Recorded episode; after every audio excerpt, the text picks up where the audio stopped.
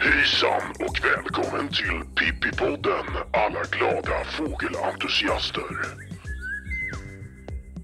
Ja, välkomna till Pippipoddens första avsnitt år 2018. Det är det sjuttonde avsnittet och vi kan väl säga att vi firar snart ettårsjubileum. Det är väl inte så dåligt Gullet? Verkligen inte, det kunde man inte tro. Man skulle ju nästan tro att vi skulle ha slått ihjäl varandra vid det här laget. Men vi har ju det väldigt kul när vi spelar in podden. Det är väldigt trivsamt. det, det som lyssnarna inte vet det är ju att vi sitter i ditt och Fridas sovrum när vi spelar in det här. Och vi har ställt upp en madrass mot väggen för att få lite bättre ljud och, och så vidare. Det är många som har skrattat gott åt den uh, grejen när vi berättar om det. Hur har eh, annars eh, fågelåret börjat för din del? Jag tycker det har börjat på ett roligt sätt. Jag har ju varit en hel del på Jätterön och jobbat och sett mycket fågel där och ett lyckat artrally och större gulbena i januari i Halland, Ringan där hemma vid. Mycket andra roliga fåglar. Det har börjat bra. Själv då? Ja, och här nere i södra Sverige så har vi ju haft hittills en väldigt, väldigt mild vinter med många övervintrande fåglar eller många fåglar som har klarat sig fram till nu. Sådana som normalt inte övervintrar på våra breddgrader. Till exempel gransångare som vi har vid reningsverket i Halmstad. Så visst, det har varit en trevlig början.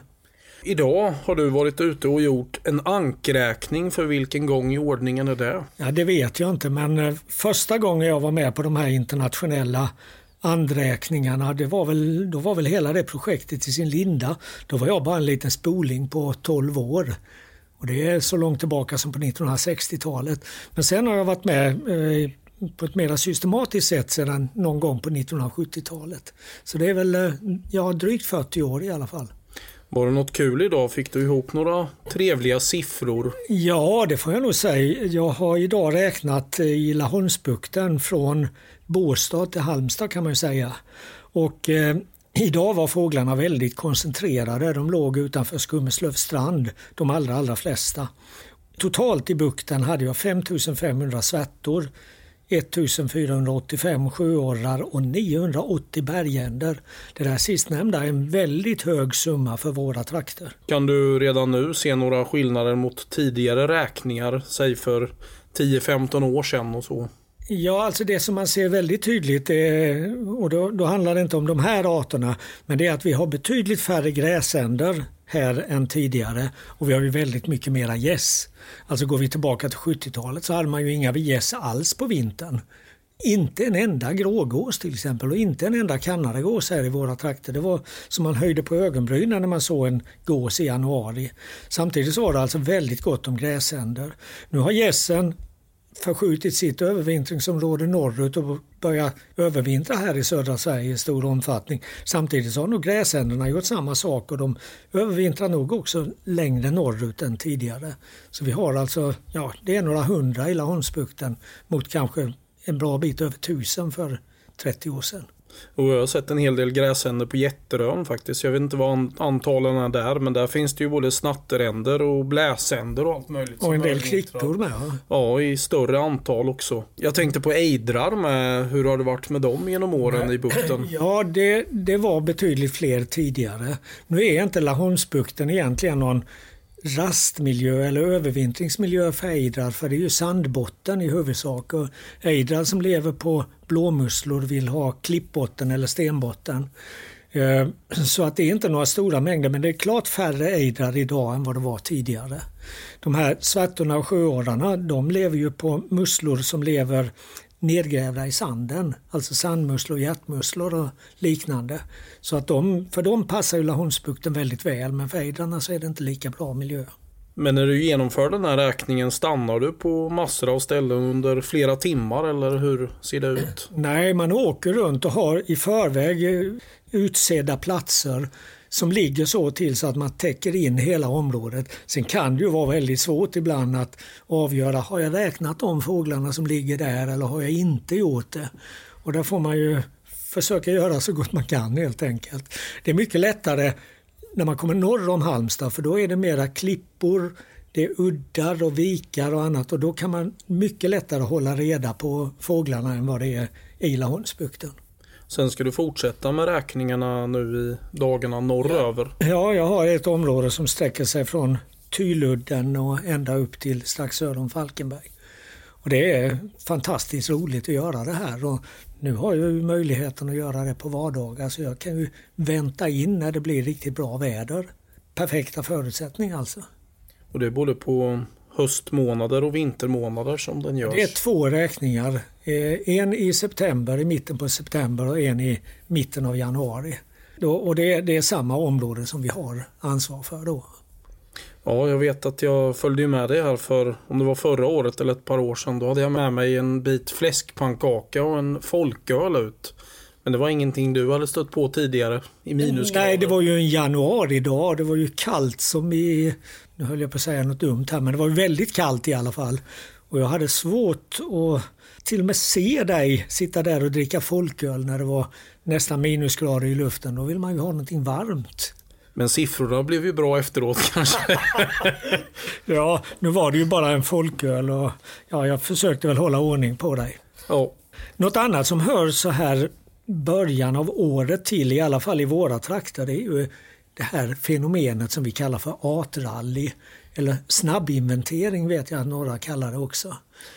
Ja, det skulle man ju kunna säga. Jag hade ju förmånen, eller vad man säger, att organisera Artrallyt i år och det kom ju 45 personer som anmälde sig. Allt från erfarna till nybörjare till ja, någonstans mellan eh, nybörjare och erfaren kan man väl säga. Så vi lyckades väl få till lagen rätt så bra. Vi har ju haft här i Halmstad den eh, Först och främst har vi hållit på i 25 år nu och sen har vi på senare år, de senaste 10-15 åren i alla fall, haft den regeln att man får bara anmäla två personer. Så att det inte blir några elitlag. Utan sen så parar vi ihop eh, människorna som anmäler sig så att nybörjarna kommer med mera erfarna skådare. Och det har ju visat sig vara ett väldigt, väldigt bra sätt att slussa in nya skådare, lära dem lokalerna och ja, få dem väldigt intresserade. Ja, just eh, det här året känns det som att det har tillkommit en del studenter från eh, Halmstad högskola och sen har det väl tillkommit en del folk som du har haft på kurser också som ja. du lyckats indoktrinera lite. Ja, det var till och med så att när vi hade haft vår eftersits så frågade jag lite försiktigt om, om det kanske hade varit lite för eh, häftigt det här. Men det var tvärtom. De tyckte det var jätteroligt att ha varit med på den här. Ja, vi har ju en väldigt trevlig eftersits på Lissis Café. Där har väl varit sedan början på 2000-talet med soppa och efterrätt och en artgenomgång som tog jättelång tid den här gången eftersom det var tio lag och alla skulle svara ja eller nej på vilka arter de hade sett. Samtidigt så är det ju roligt när man kan följa hela förloppet då via ett datorprogram som vi visar på en skärm. Och en grönfink är lika mycket värd som en vita parislom kan man väl säga på ett vinterrally. Nej, sen vet man ju aldrig om det blir lyckat eller misslyckat. Vi tyckte ju att vi hade en rätt så lyckad insats med 81 arter, men det räckte bara till en fjärde plats den här gången. Och mitt lag, vi dippade riktigt ordentligt på flera ställen. Vi fick bara ihop 73 arter och jag tror vi kom på sjunde plats. Men vi hade väldigt roligt ändå. På tal om artrally så har du träffat eh, Martin Alexandersson som är inflyttad hallänning nu men som har bott i Gävle i många år. Och där uppe, där är det hård strid om platserna.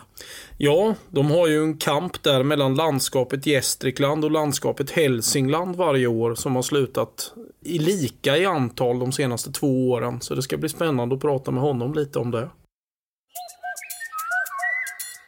Då har vi alltså fått besök av Martin Alexandersson som har bott i Gävle i 22 år och flyttat ner 70 mil till Laholm.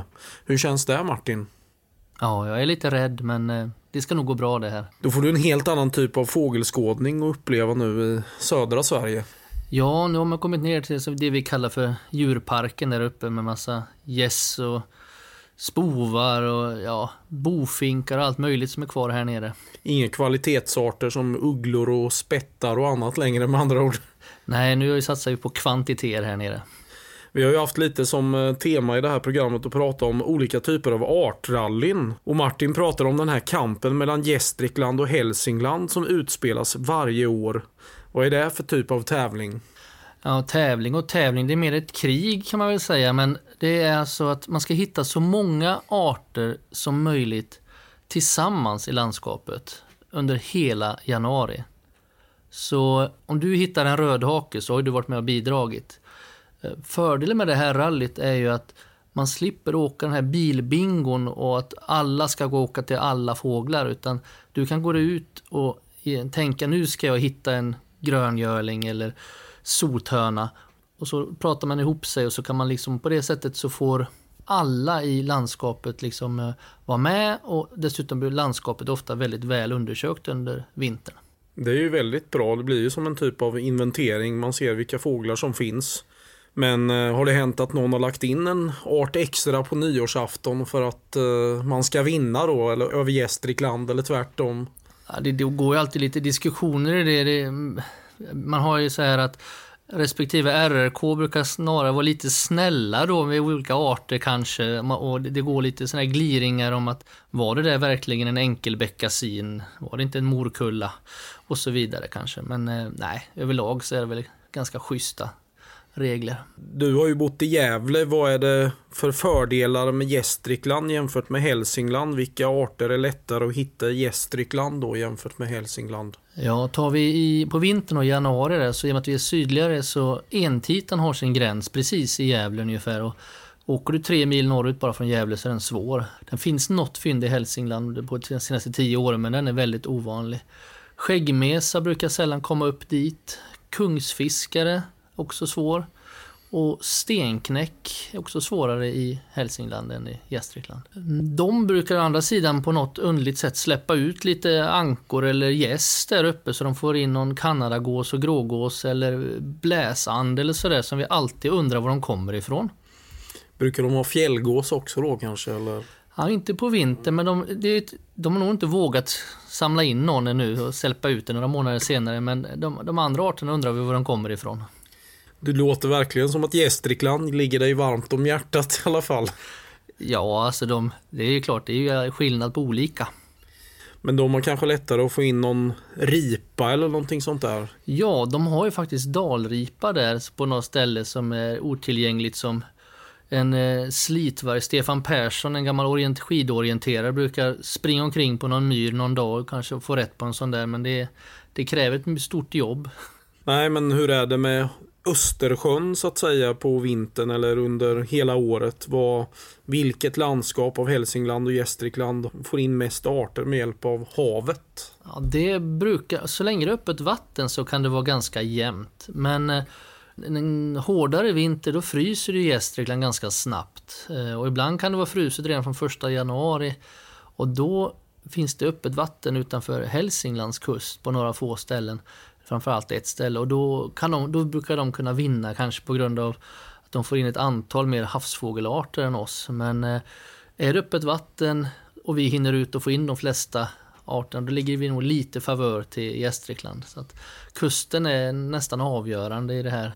Nej, vad var det mer jag tänkte på? Ni har ju Äggegrund också i Gästrikland. Det måste väl kunna bidra rätt så rejält? Ja, inte januari-racet är det ingen som är där ute, men, men annars så finns det ju två första Sverigefynd nu där ute med Mackiasångare och Rostsångare är första tror jag i Sverige. Mm. Och sen för landskapet är det väl ett 20-tal första fynd som är ute där ute. Så att vill man bättra på sin gästdrickelista så bör man ju lägga tid på Äggegrund, helt klart. Där är folk mer på våren och hösten sen och får in arter kan jag tänka mig. Ja, det har ju varit ett av Sveriges bästa taigaställ innan, innan det blev så att säga vardagsmat med taigasångare. Så att jag vet inte om det är ett par hundra taigasångare sedda och fångade eller hörda där och hundratalet kungsfågelsångare och så vidare. Hur känner du nu när du har flyttat söderut 70 mil eh, skådningen här i södra Sverige på vintern jämfört med lite längre norrut? Vad är fördelarna och nackdelarna? Ja, fördelen på något sätt är att det är ju ingen vinter här utan det är som en höst eller vårdag där uppe. Så att här är ju, det finns ju alltid något att åka ut och titta på. Jag menar att, att vadafåglar kan ju inte, de ser vi ju inte förrän i maj. Skrattmåsar finns ju inte exempelvis i Gästrikland på vintern. Var tionde år ser vi en. Så att det ju, finns ju alltid saker att leta efter här nere på vintern. Ja, här i Halland, Skåne och så. Där, här kan man ju komma upp i över 100 arter utan problem som oftast i januari månad. Men jag vet inte hur det är i Ja, Gästrikland, jag tror jag har slitit ihop 88 arter 1 januari och det var jag nog nöjd med. Det var ett par arter till bara jag kunde få in överhuvudtaget. Tillsammans har vi inte spräckt hundravallen, varken Gästrikland eller Hälsingland på hela januari utan jag tror 96 är rekordet om jag inte minns fel för Gästrikland ett år. Men ni kan ju i alla fall vara lite bortskämda med spettar och ugglor sådär i januari. Alltså man kan ut och leta och hitta kanske en 5-6 ugglearter kan jag tänka mig en dag i januari. Ja, det går ju. Om man, om man vet lite vad de är så har jag varit ute och fått fem eller sex arter uggla på en morgon där. Ibland har jag varit ute första januari och plockat in fem arter för att få ett litet försprång. Ja, nej det har jag nog aldrig varit med om. I eh, januari här i Halland så har man väl kanske sett tre ugglearter på i början på januari precis. Men det går väl att få ihop några till men samma dag kan vara svårt. Ja, det, jag har lyckats nå sex arter på fyra timmar tror jag eller något sånt där. är nog mitt bästa. Men då vet man vad de är också. Jo, det är klart. Saknar du äh, Gästrikland eller ska det bli kul att skåda i Halland nu?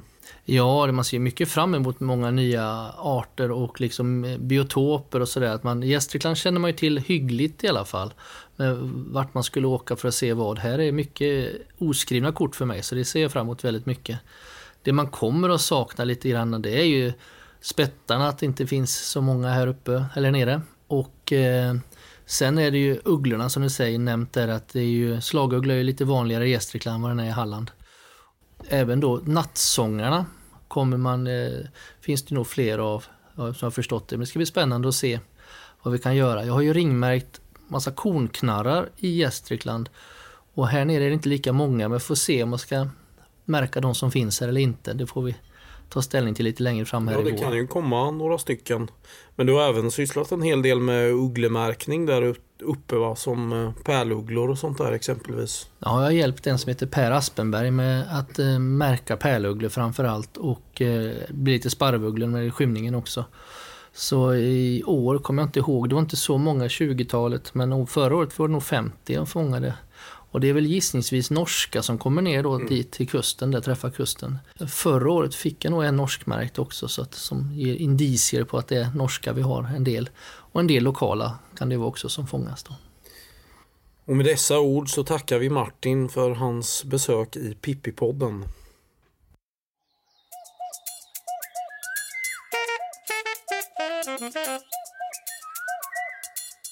När vi pratar om så kallade artrallyn så skulle jag vilja introducera en helt ny form i Sverige.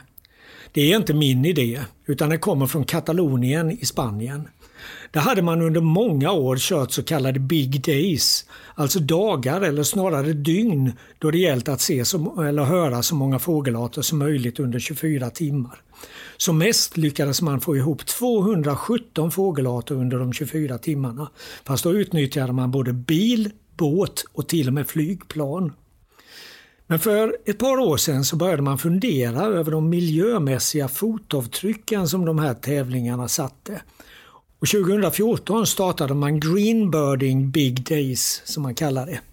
Och det visade sig att denna form av fågelskådning, då man inte använder sig av bilar eller andra motordrivna fordon, inte bara är miljövänligt utan också ett väldigt effektivt sätt att skåda fågel.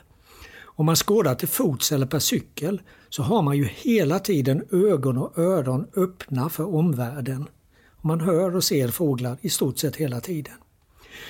Trakterna runt Girona i norra Katalonien det är ett verkligt cykelmecka. Var och en som har turistat i de områdena vet det. Inte minst gamla gubbar i trikåer som cyklar upp och ner för bergen, upp och ner för bergen hela tiden. Och med den här närheten till Pyrenéerna så hade man ju jättestora möjligheter att få ihop många arter om man cyklade. Och eh, de första åren så körde man alltså de här Big Days på cykel. De medverkande erkänner utan omsvep att det var väldigt, väldigt jobbigt att ta sig ända upp till 2000 meters höjd i Pyrenéerna under den press som lätt infinner sig under ett sånt här artrally eller Big Day. Så därför ändrade man sig på nytt och fokuserade på ett mindre område som kallas Empordà och som ligger nära kusten i Katalonien.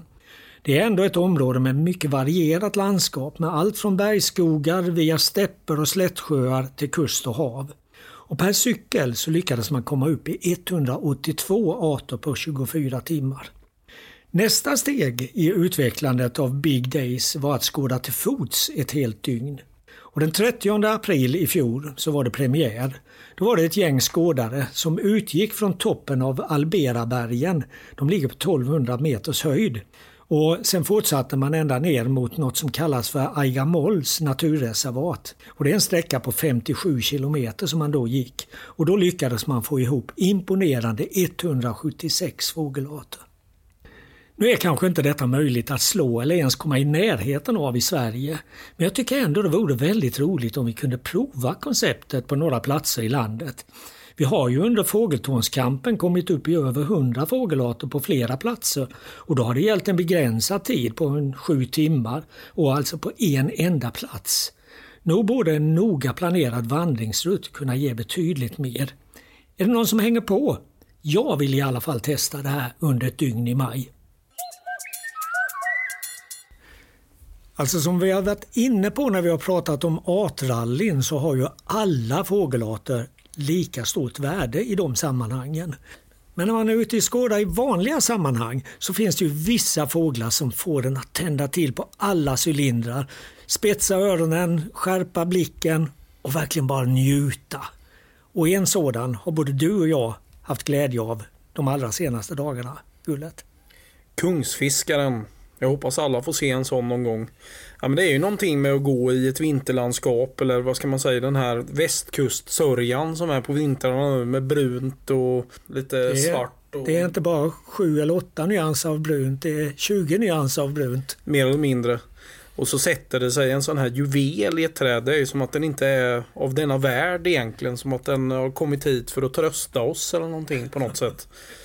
Så vi har ju haft en väldigt fin kungsfiskare som har suttit här i Halmstad nu i ja, ett par veckor är det väl. Och den är på ett väldigt, väldigt lättillgängligt ställe där det dessutom rör sig mycket folk så att den, den har, verkar nästan ha vant sig vid att det går folk där. Man kommer den väldigt nära. Mer eller mindre. Den plockar en och annan fisk och verkar ha god fiskelycka där. Och många åker dit och fotograferar den också. Jag var själv och fotade den igår den 17 januari och fick fina bilder på bara några meters håll. Det kan rekommenderas om man har chansen att träffa på den. Mm. Just den här kungsfiskaren den befinner sig inom ett bostadsområde som byggdes i Halmstad på 1960-70-talet som heter Vallås. Och för att lösa dagvattenproblemen där på Vallås så anlade man en damm. Och från den dammen så leder man sedan vattnet via ett par våtmarker ut i Nissan. Och det är i den här dammen, eller Vallåssjön som den också kallas, som den här kungsfiskaren håller till. Och runt den dammen så går det alltså promenadstigar eller vägar. Och där rör sig väldigt mycket folk. Och eh, det har väl gjort att fågeln har vant sig vid folk. Och det är ju verkligen härligt när man kommer och får riktig närkontakt med en kungsfiskare. Verkligen. Och där håller de på att mata gräsänder med dagligen kommer folk. Så den här gräsandsflocken kommer att gå upp på land och då kan man titta på kungsfiskaren samtidigt. Och just den här dammen som ligger i närheten. Där finns det ju storskrakar och måsar och trutar. Och för, för några år sedan var det en vittrut där och den här ringanden som var och hälsade på oss i Halmstad den har också legat där under ett par dagar. Mm. Det är rätt lustigt det här med fåglar som alternerar mellan hamnområdet i Halmstad där reningsverket ligger och just den här dammen som ligger nästan en mil in i land alltså. Ja, det har ju visat sig både med den här vitruten som var och ringanden. Att de flyger däremellan. Och nu har vi alltså en kungsfiskare där som är ett riktigt dragplåster. Och när det kommer till kungsfiskare så hörde jag att de kan lägga, eller det var en som hade stött på en kungsfiskare som la fyra kullar på en säsong. Det kan man ju knappt tro. Att första kullen var i april någon gång och sen sista kullen las i september eller ungarna kom ut i september. Det var en väldigt produktiv kungsfiskarfamilj. Och det är väl egentligen tur för oss att kungsfiskarna har sån hög reproduktionstakt för de är ju samtidigt väldigt känsliga för kalla vintrar. Nu när vi hade ett par kalla vintrar här runt 2009, 10, 11 då försvann ju nästan kungsfiskaren från stora delar av Sverige. Och sen har den återhämtat sig så jag vet inte men det känns nästan som att vi nu har mer kungsfiskare i Sverige än vad vi har haft på många, många år. Ja, på något sätt. Det här danska namnet Isfull, var, var kommer det ifrån? Jag tror inte att det har med is att göra utan det kommer från början från det tyska icefågel och där är ice snarare en koppling till järn eller metall på något vis. Och det, jag tror det har med den här skimrande blå färgen att göra. Eller möjligtvis med den roströda färgen på undersidan. För det, det ser ju nästan ut som rostigt järn. Jag vet inte riktigt. Det är kanske någon av våra lyssnare som vet och kan hjälpa oss.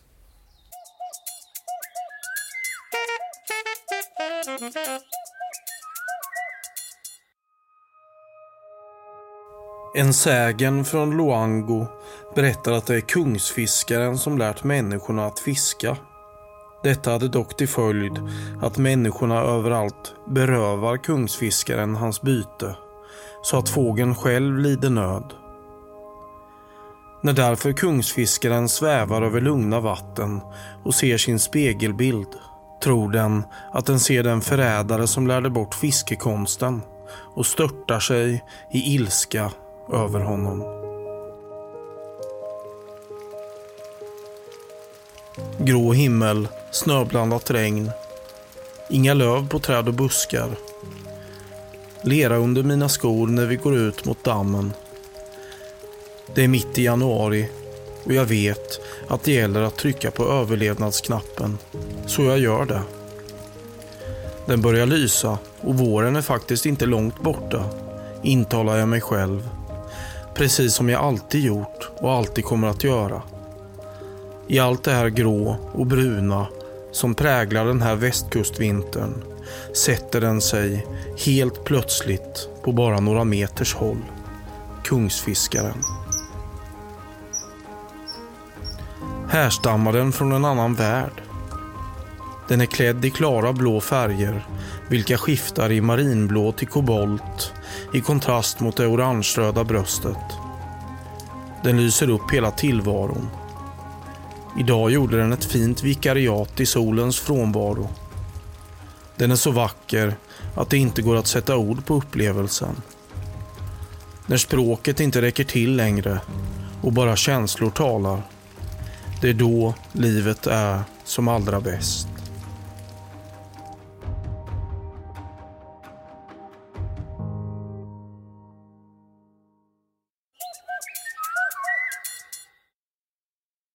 Ett eh, närmast stående inslag i Pippi-podden är att vi tittar lite grann på aktuella forskningsrapporter. Och det ska vi göra även denna gång. Vi brukar hävda att fåglar inte känner några gränser.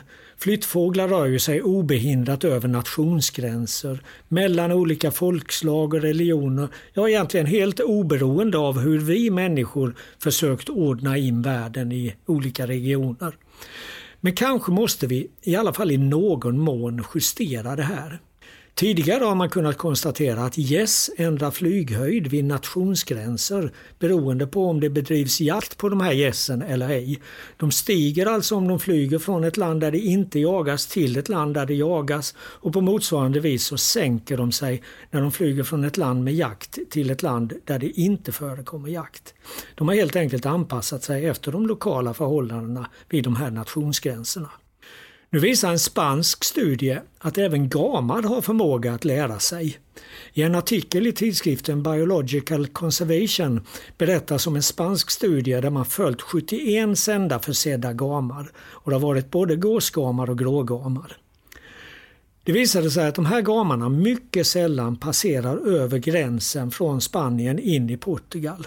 Denna gräns var nästan som en osynlig vägg för gamarna. De vände där och flög tillbaka in i Spanien. Men varför gjorde då gamarna detta? Jo, det handlar om de båda ländernas sanitetsregler. Eller ska vi säga hur man tillämpar de här reglerna. Medan man i Spanien låter en hel del självdöda kreatur ligga kvar ute i markerna som föda för gamar är man i Portugal mycket mer noga med att städa undan de här djuren. De döda djuren alltså.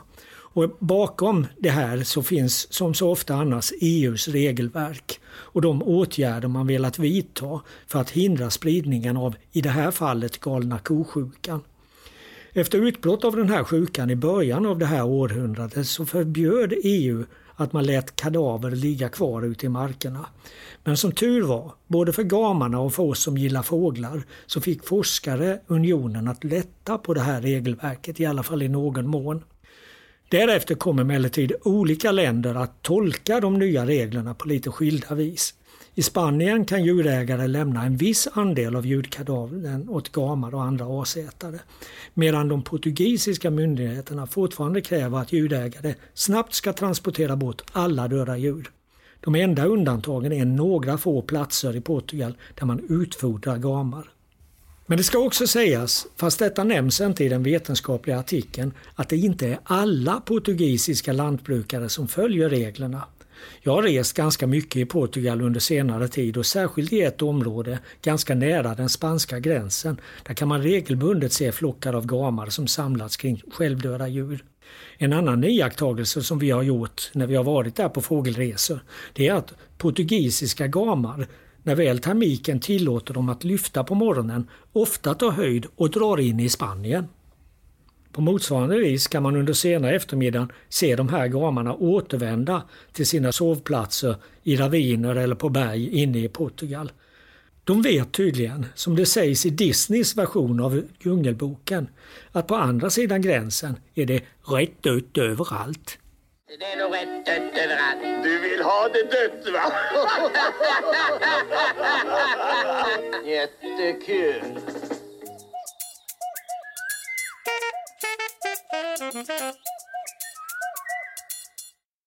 Och nu är det dags att räkna fåglar vid sitt fågelbord. Från fredagen den 26 januari till måndagen den 29 januari.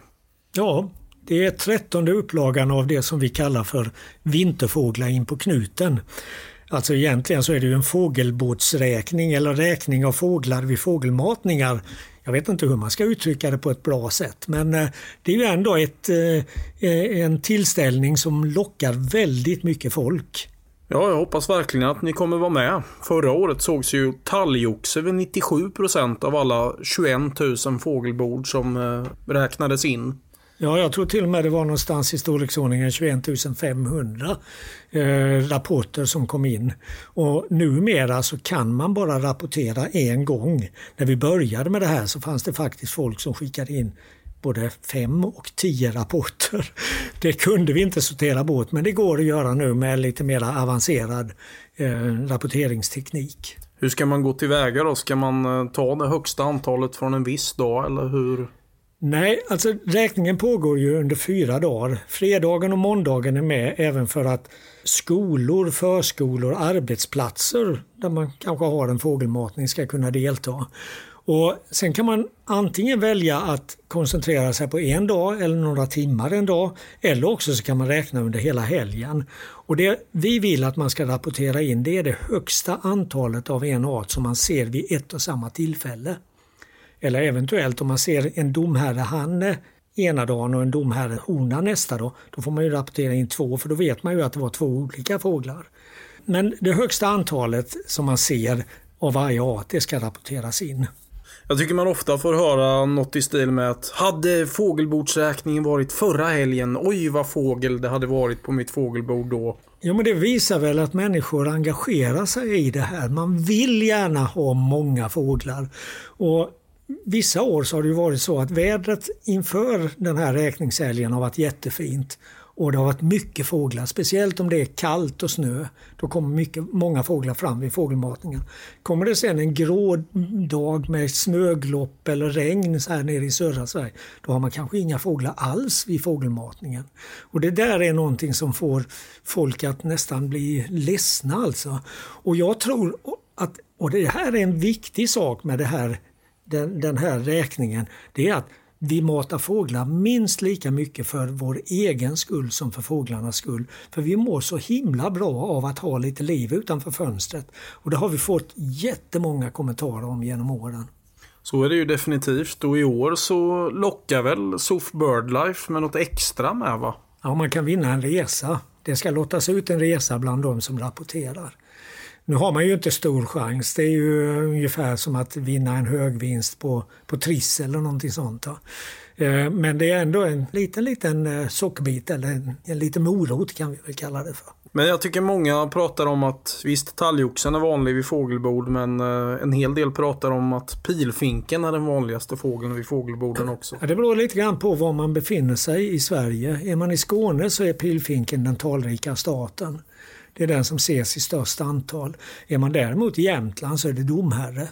Jämtland och Ångermanland är domherren den klart talrikaste fågelarten. Och skata kan vara ganska vanlig med va? Ja, fastän de förekommer ju aldrig i så där stora mängder. Det kan hända att man får in ett sånt här ungdomsgäng med ungskator. Det kan ju vara 10-20 stycken. Men ofta så är ju skatparet är ju ganska revirhävdande även under vintern och kör, försöker i alla fall köra bort de här ungskatorna. Så ofta har man kanske inte mer än två skator på en fågelmatning medan man kan ha 8-9 talgoxar eller ja, som denna vinter så kan man ju ha 50 gråsiskor eller ännu fler. Mm.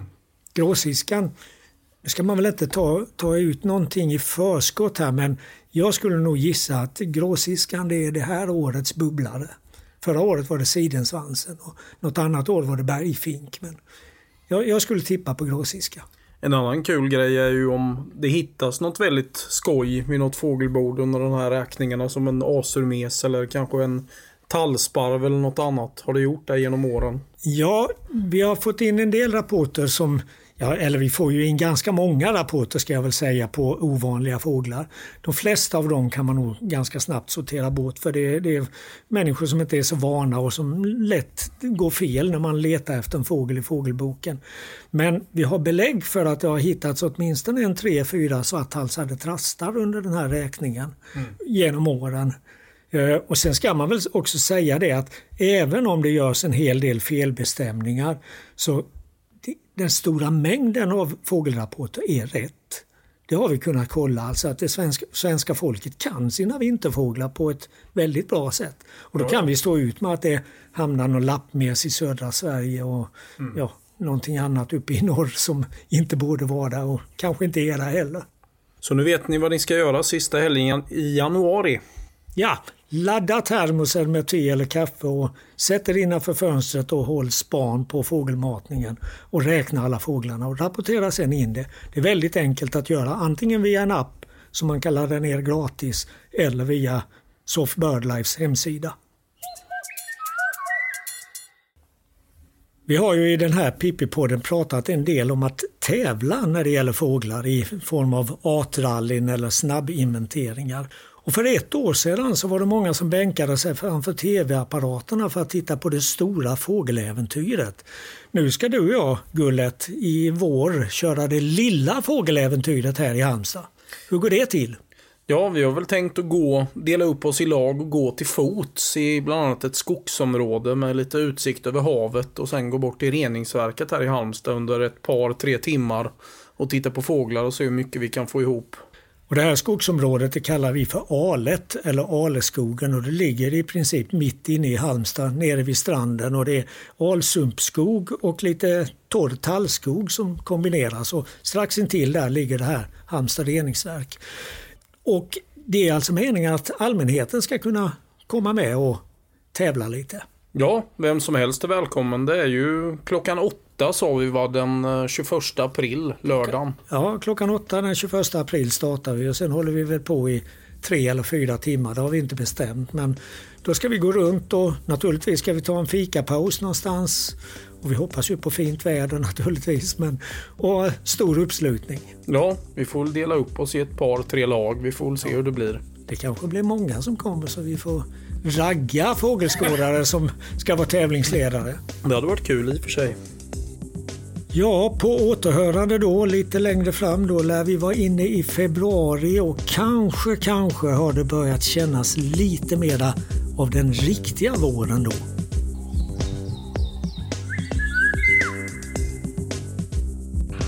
Redigering av Frida Nettelblatt. Pippipodden produceras i samarbete med Studiefrämjandet.